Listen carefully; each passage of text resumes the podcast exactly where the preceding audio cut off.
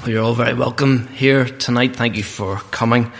Uh, for any of you who don't know me, my name's Joel Lockridge. I'm the pastor of the church here in Cloughmills, and we're hosting uh, three meetings this week, beginning tonight, uh, because we have a very important message that people need to hear, people in this village, in this district, and all the world. And the, the format for three meetings is just very simple Nothing uh, fancy, nothing snazzy. We're simply going to read God's word, uh, pray briefly, and ask for God's help, and then listen to what God has to say to us in our world and in our culture. And all that I have to say these three nights are based on one simple verse from the very last book of the Bible, the book called Revelation. And in one of the first verses of that book, we're given three descriptions of who Jesus is. And so each night this week, we're going to take one of these descriptions and think about what this means and why this is important. People think they know about religion or Christianity or the church, but unless you know and understand about Jesus and who he is, you haven't the foggiest notion about anything to do with God or religion or Christianity. And so our goal tonight and Thursday and Friday night is to listen to what the Bible says about who Jesus is. So I'm going to read some verses from this last book of the Bible, Revelation. Just listen along and I'll uh, pick out some important bits uh, as we read them.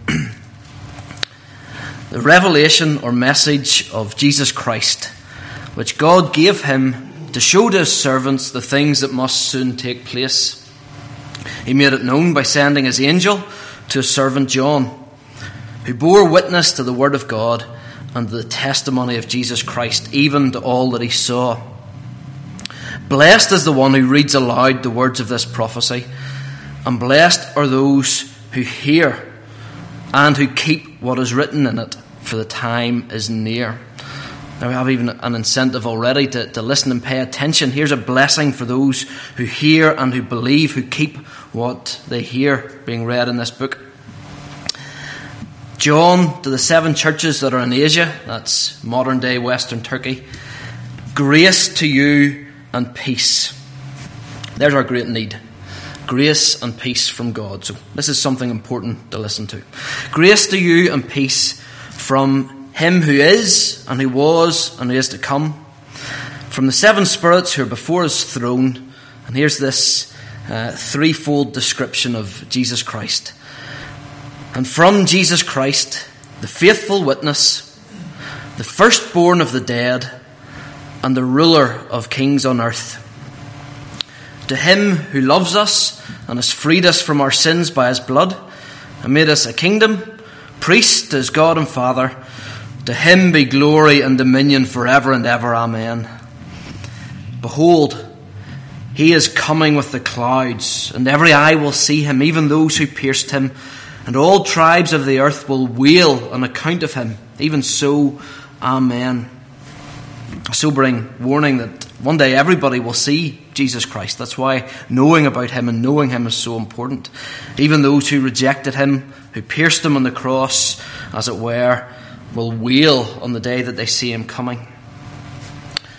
I am the Alpha and the Omega, or the A and the Z, says the Lord God, who is and who was and who is to come, the Almighty.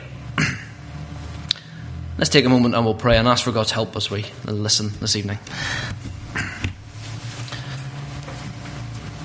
Great God in heaven, the one who is the one who always has been, the one who always will be, the one who is coming. Thank you for revealing to us something of your will, your plan, your purpose. Thank you for giving us this message through the Lord Jesus Christ. We thank you for speaking so clearly and so plainly about Him, who we all one day will see and who we all will one day willingly or unwillingly acknowledge as the great King. Lord, we pray that tonight what we hear, what we think about, uh, about Him as the faithful witness, that we would see its relevance for our lives, and that we would see just how important it is to listen to Him as the faithful witness. For we ask all these things in Jesus' name. Amen. So I want to ask this evening the question who is it that you listen to? Now, not what music do you like to listen to, not who's on your uh, iPod, but who do you listen to in life? Who directs you and who instructs you? So, who do you listen to? And maybe you, you respond to that and say, Well, nobody. I, I am me. I take my orders from no one. I simply decide who I am and nobody else. Or maybe you say, Well, I, I just listen to my heart. Well, that might be what you think, but advertisers disagree. And I think no one reads the human heart quite like uh, advertisers and uh, advertising executives. It's their job to work out what voices we're listening to, to make voices that we will listen to, and to give us messages that will change our behaviour so that we spend lots of money on their products. It's their job to know who and what we listen to. And their current method of getting us to listen to them is through what they call the social media influencer. And here's how it works it's, it's pretty straightforward. It's the same basic principle as a celebrity endorsement. If so and so uses this product, it must be good. Or if so and so uses it, well, that's an image that I, uh, I want to have, that's a vibe I want to give. Uh, someone said, it simply uses the age old human impulse to copy. And we all have that, and they know that. And some of these uh, social media influencers are celebrities, like uh, the Kardashians or uh, Caitlyn Jenner. But they're not necessarily uh, celebrities. Many of them are simply average Joes who are Instagramming, uh, vlogging, hashtagging pictures of uh, places and products. And the key to why they're so powerful and why companies are putting so much money into these influencers, average Joes, is that we have a rapport with them. You follow people on social media that you like that you've an interest in, you know their story, and so if they come along and they recommend something, or you see them using something, that that that has a credibility. There, there's so much more power in a personal recommendation. You know, when I'm shopping for uh, a big purchase, a car or something like that, I know nothing about cars. I speak to people that I trust, and so social media influencing taps into that instinct that we have to copy and to listen to people that we trust. And apparently, the top influencers uh, with over a million followers get 10,000 per post. Big money in influencing people. And the simple fact is, like it or not, it works. It worked 20 years ago, long before there was social media, when I bought my second ever pair of football boots, uh, Nike R9s, because the original and best Ronaldo wore those, so I got them influenced by the celebrity endorsement. And it works today in everything from uh, makeup, interior design, even cleaning. That's the big craze at the minute. And it works. And it works because advertisers know exactly how we're wired. All of us are influenced by something or somebody. All the decisions we make about uh, cleaning, cooking, clothing, cosmetics, uh, holidays, hobbies, our home, they're all influenced by somebody or something. But more than that, the stories that we choose to believe about why the world is the way it is, about why our lives are the way they are, and about what we're doing and about where we're going, the stories that we choose to believe, all these are shaped by an influence of some kind or another, some person or something. You see, we're all listening to someone or something telling us how to live, what decisions to make, and what to believe about our lives, what stories govern our lives. So, so the question is not are you influenced, the question is who are you influenced by? Who are you listening to? Remember in my uh, fifth year biology class, uh, sitting beside a good friend, and we got talking. And uh, just as you do about science, we were talking about the world and how it came to be here. And my friend genuinely believed that we had been put here by aliens. So I, I asked him, this was the first person I ever met who genuinely believed. And I said, well, why? And he said, well, you know, the pyramids, they, they line up with the stars and the constellations in a way that could only be done from outer space with the help of aliens. And I asked him, well, how, how do you know all this? I saw a documentary about it on TV. So, this is the story that he believed about the origins of life and his life. So, who was his influencer? Some unknown, some random TV director, and some trashy US cable TV show. You know, to me, that all seems a little bit risky to build your whole view of the world and life and who you are and where you came from on. But that's who he was listening to. You see, we're all listening one way or another. And it's shaping our decisions, it's shaping our story. So the question is who are we listening to? Who are you listening to? Who in the world's influencing your life, shaping your decisions, driving the stories you believe? And here's the key question Are they true? And can they be trusted? Are they true? And can they be trusted? Because if they're not true and they can't be relied on, then all the decisions you make based on that are going to be wrong and potentially even harmful. And you're going to be shaped and molded by a story that's not even true. So that's a really important question to think about. Who am I listening to? Who is influencing me? And I think in our lives, there's several main sources that shape us and influence us. I want to think about four in particular our family and friends, science, our culture, or we could say that the consensus view, the majority view, and then fourthly, ourselves.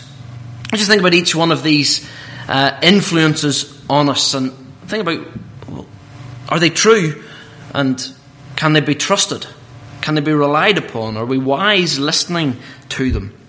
So, first of all, friends and family. Family is hugely influential. We're thinking about this first because I think it is the most influential uh, part of our lives. You realize that whenever uh, you become a, a, new parent and you get lots of information from the midwives and the health visitors, and everything tells you the first two years of your child's life are formative. So talk to them, sing to them, play with them, touch them. These are formative. And you see it too as well, don't you, And the link between broken homes, broken families, and crime. 70% of young offenders are from broken homes. That's not an accident or a coincidence. Family is hugely influential. And you look back at your own life and you see, don't you, that family either makes you or breaks you one way or the other. So whether you want to listen to family or not, we do. That's the fact. They influence us hugely. Friends, on the hand, at least with friends, we get to choose them to some degree, and it's easier to lose them if we need to. And so we listen to friends. We're influenced by friends. And I have to say that listening to friends, being influenced by friends, being shaped by friends and family, that's all a good thing if you have good friends and good family. But even at that, there's, there's two weaknesses uh, that I see with having family and friends as your main influence on life. And the first is this what if your family and friends are only like you? There's a big bad world out there beyond uh, the borders of North Antrim. How do you know that your family, your friends, that these people having a major influence on you, that they know all that you need to know, and that they know all that is important for you? How do you know that someone in a different culture a different time, even, or a different place, that they don't have something, know something that you don't, but need to. So it's, uh, it's limited by the fact that generally our friends and family are, are like us and bound by the same limitations as us. And the second thing is that, that they, they're limited by all the things that we know limit them. There's nobody frustrates you like family. Isn't that true? Nobody frustrates you like family. And it's scary whenever, especially as a parent, you see your own weaknesses in your children and them almost being passed down the generations like a family secret. And so if you're only influenced by family or they're your major influence, well, you're limited by all the things that limit your family. And of course, all the hurts and all the damage that they inflict. So, good as family and friends can be, I hope you see that we need something more than simply listening and being influenced to family and friends. Second major uh, influencer for us to think about science. Maybe you say, well, my decisions in life, my stories, I can see that family and family relationships have inherent weaknesses, but science, science deals with cold, hard facts, and science is measured and observable and recordable facts. And so I listen to science. But two problems with this. Science doesn't deal only in observable facts. It deals often in theories. And there's a huge difference between facts and theory. The theory of evolution that tells you that we are nothing more than molecules or, or matter that started with some something way back at some time with a big bang. That hasn't been observed. That hasn't been measured. There are facts and there are assumptions, and there's a theory that tries to fit these things together. But it's not necessarily cold, hard, observable facts.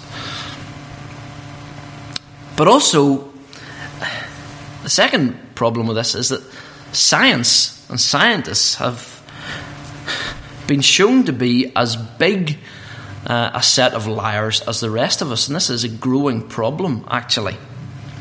What's reported as data and facts are nothing of the sort, and results are manipulated and massaged, and frequently scientists look at a set of results and think, that those don't fit my theory, we'll just write them off one way or another.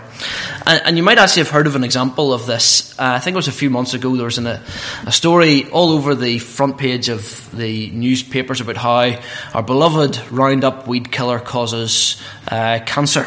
And so we we're all frightened to use it anymore. It's since been shown that the research that was based on was pure hokum, junk. The method was flawed to begin with. There are countless studies, study after study after study, that have failed to find any link between Roundup, uh, weed killer, and the, the active ingredient in it and cancer. And it's not for lack of trying, because big business uh, and solicitors have a hand in this. Because if there was a link, there would be big money, like the tobacco payouts of, what was it, 50, 60, 70 years ago when we realised that uh, tobacco caused cancer.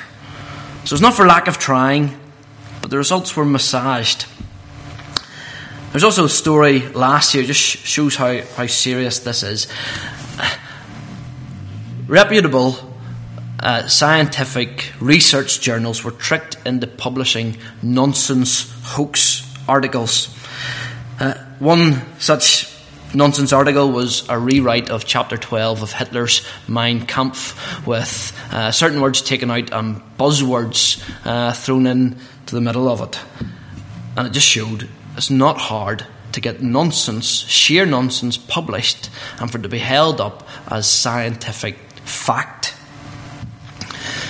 You see, actually, science, so many base so much of their lives on, because the scientists have told us this. It's open to all the same limitations, all the same failings. So, is that what you want to build your life on? Something like that. Family and friends, science, the th- third influencer is our culture or consensus or the majority view. Maybe we say, well, I'll shape my views and make my decisions according to what most other people think, what everybody else is doing, what I watch on TV, what I read in the papers, what I listen to in music, what I see in the cinema. And I'll let all this, I'll let culture shape my story and I'll let it shape how I spend my money. But the problem with that is what if culture and the consensus and the majority view changes? One example. I read recently a debate on euthanasia.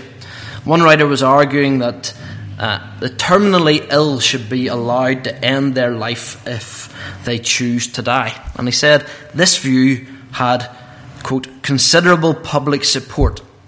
And one recent poll shows that, that it has about 90% support amongst uh, in, uh, in society. So it was argued that, well, this is the democratic thing. We should allow this terminally ill patients to end their own life if they choose. It's democratic. But what if the majority view changes? Changes to not just include the terminally ill. What if most people think, well, the mentally ill should be allowed to end their life if they wish? You know, it's a form of terminal illness, so what's the difference? What if the majority view changes? Well, those who are tired of life, they should, they should be allowed to opt out of life if they want. Or more sinister, what if the majority view changes and think, well, those who are a burden to society should be allowed to end their life, or maybe even have their life ended because it would save society a lot of money. Or what about let's end the life of the handicapped before they're born? That would save a lot of money in, in treatment and care over the, the course of their life. These aren't hypothetical things. This is the way the consensus, the culture has changed in countries like Holland and Belgium who have gone down this route. And it's not overstating it to say this is what happened in Nazi Germany. The consensus shifted. And they said, well, let's get rid of the gypsies. Let's get rid of the disabled. Let's get rid of homosexuals. Let's get rid of the Jews. And the majority of people thought that was okay. Was it okay? You can't base your decisions, you can't let your story be shaped simply by the majority view. That's where it ends up. Are you going to keep on listening to the consensus even if the consensus is wrong? The fourth influence on our lives ourselves. Family and friends and science and culture can't be relied upon. Well, I'll just rely on myself. I'll follow my heart. I'll do what I want. I'll listen to my thoughts. My, my thoughts. Well, let's just set aside for the moment the fact that that's nonsense um, because you cannot not be influenced by others. But let's pretend you can be truly independent and influenced only by your thoughts. Let's work that out a little bit. So, if you believe there's no God, this material world, what you see, what exists, is all that there is, and all that there is is simply atoms or, or, molecules moving through space and time in some way. There's nothing spiritual, there's nothing divine, there's nothing different amongst uh, anything in the world. Well, what then are the thoughts that are moving through your brain and your mind? What is it then that you're listening to? Uh, it's just the churning together of a chemical soup that, that's, that's all it is. It, it's utterly meaningless and of no consequence whatsoever. All your thoughts are then are just other atoms moving through space and time that are different from other atoms moving through space and time. So, why would you listen to your thoughts? Why would you follow your thoughts? Why would you be influenced by your own thoughts?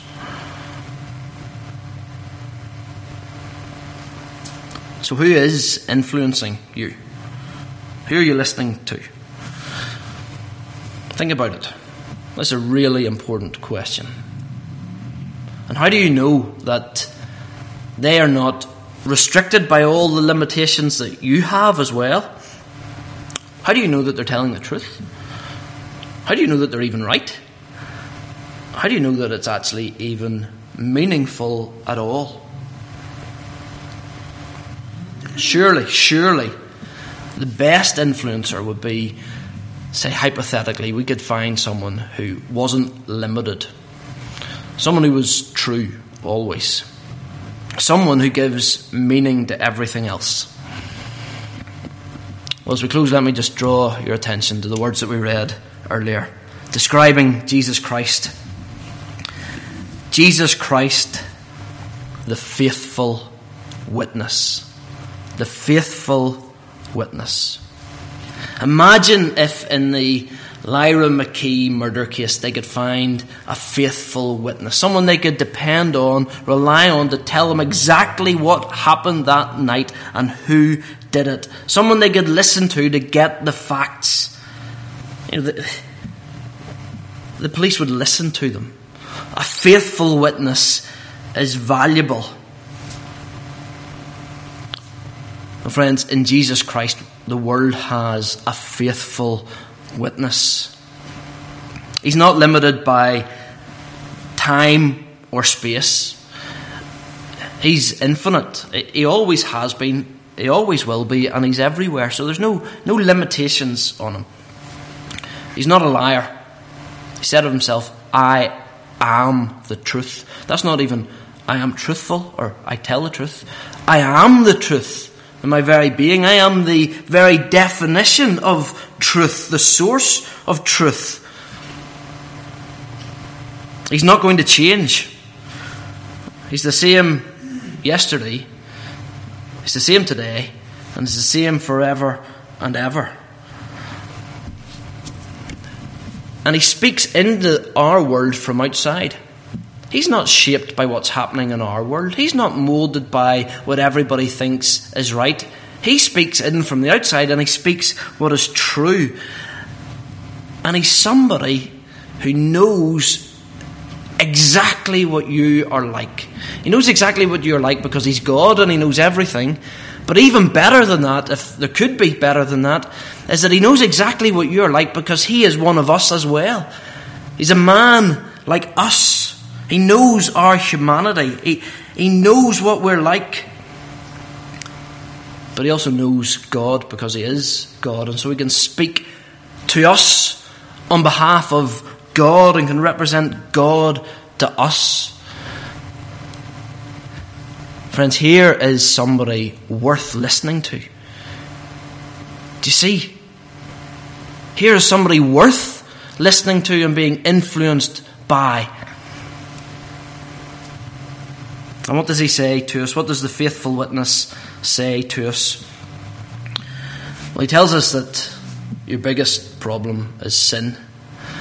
That it's sin, it's rebellion against him that breaks your relationships with other people, that spoils them. That breaks your relationship with yourself, meaning that you end up hating who you are. And ultimately, it breaks your relationship with God which is the biggest problem. So he tells us our biggest problem is sin. He tells us that we deserve his anger and wrath and punishment. He tells us that we are far worse than we have ever realized, and far more helpless than we ever realized. Inside and out, our, our thoughts, our words, our actions. We haven't a clue how disgustingly vile we are. And he tells us that you can't help yourself. It's like you owe a debt to God because of your sin, and you could not pay off that debt if you had all the money in the world for all eternity.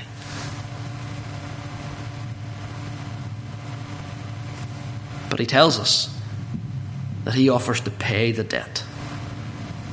He says, Come to me, and I will give you rest. I'll give you rest from that bruised conscience. I'll give you rest from running from God and rebelling against God. I'll give you rest forever with me, knowing God and enjoying God the way you are meant to. That's what you're really looking for. And he says, I'll give it to you. Life in all its fullness. He tells us that although you're far worse than you ever realized, when you come to Him, you'll be more loved than you can ever comprehend. He tells us that when we come to Him, He will shape our stories, He will influence our stories, our lives for good. E- even, even the awful parts, He'll redeem them so that they end up not, not harming us, but actually being for our good. This is what he tells us. This is what the faithful witness tells us. This is why he's worth listening to. And so, my last question is Will you listen to him today? Will you listen to him? He calls out to you. He calls you to repent of your sin, to turn away from sin, to be, to be broken-hearted because you haven't listened to him and you've made a mess of everything and put yourself in great danger and to tune your ears to Him from, from here on. To turn away from doing your own thing and turn towards doing His thing, listening to Him. He calls us to repent, that's what that means. And He calls us to believe. He says, Look, I have done everything necessary. That enormous debt between you and God because of your sin, I've paid it. I've done it. And I have real blessing for you. And I have a hope that lasts. And my way is the good way. Will you listen to him? Will you listen to him and let him influence your life? Let him shape your life and your decisions. Will you listen to him? Let's close in prayer. Let's pray. Great God in heaven, we're in this world and we're surrounded by voices, and yet we see weaknesses and dangers in them all. They're limited, they're untruthful, they cannot be relied on, they lead us astray. We thank you for sending Jesus into the world to be a faithful witness, to tell us what's true, to, to shape us and influence us for our good, to, re- to reveal to us what you require of us and how we've failed, but what you've done for us despite that, and to show us your great love. Father, give us ears to listen to Him. We've heard Him speak tonight through the Bible. We pray that we, not just with our ears, but in our hearts, that we'd listen, and so we'd turn from our sin and rebellion and turn to believe and serve Him. For we ask all this in Jesus' name. Amen.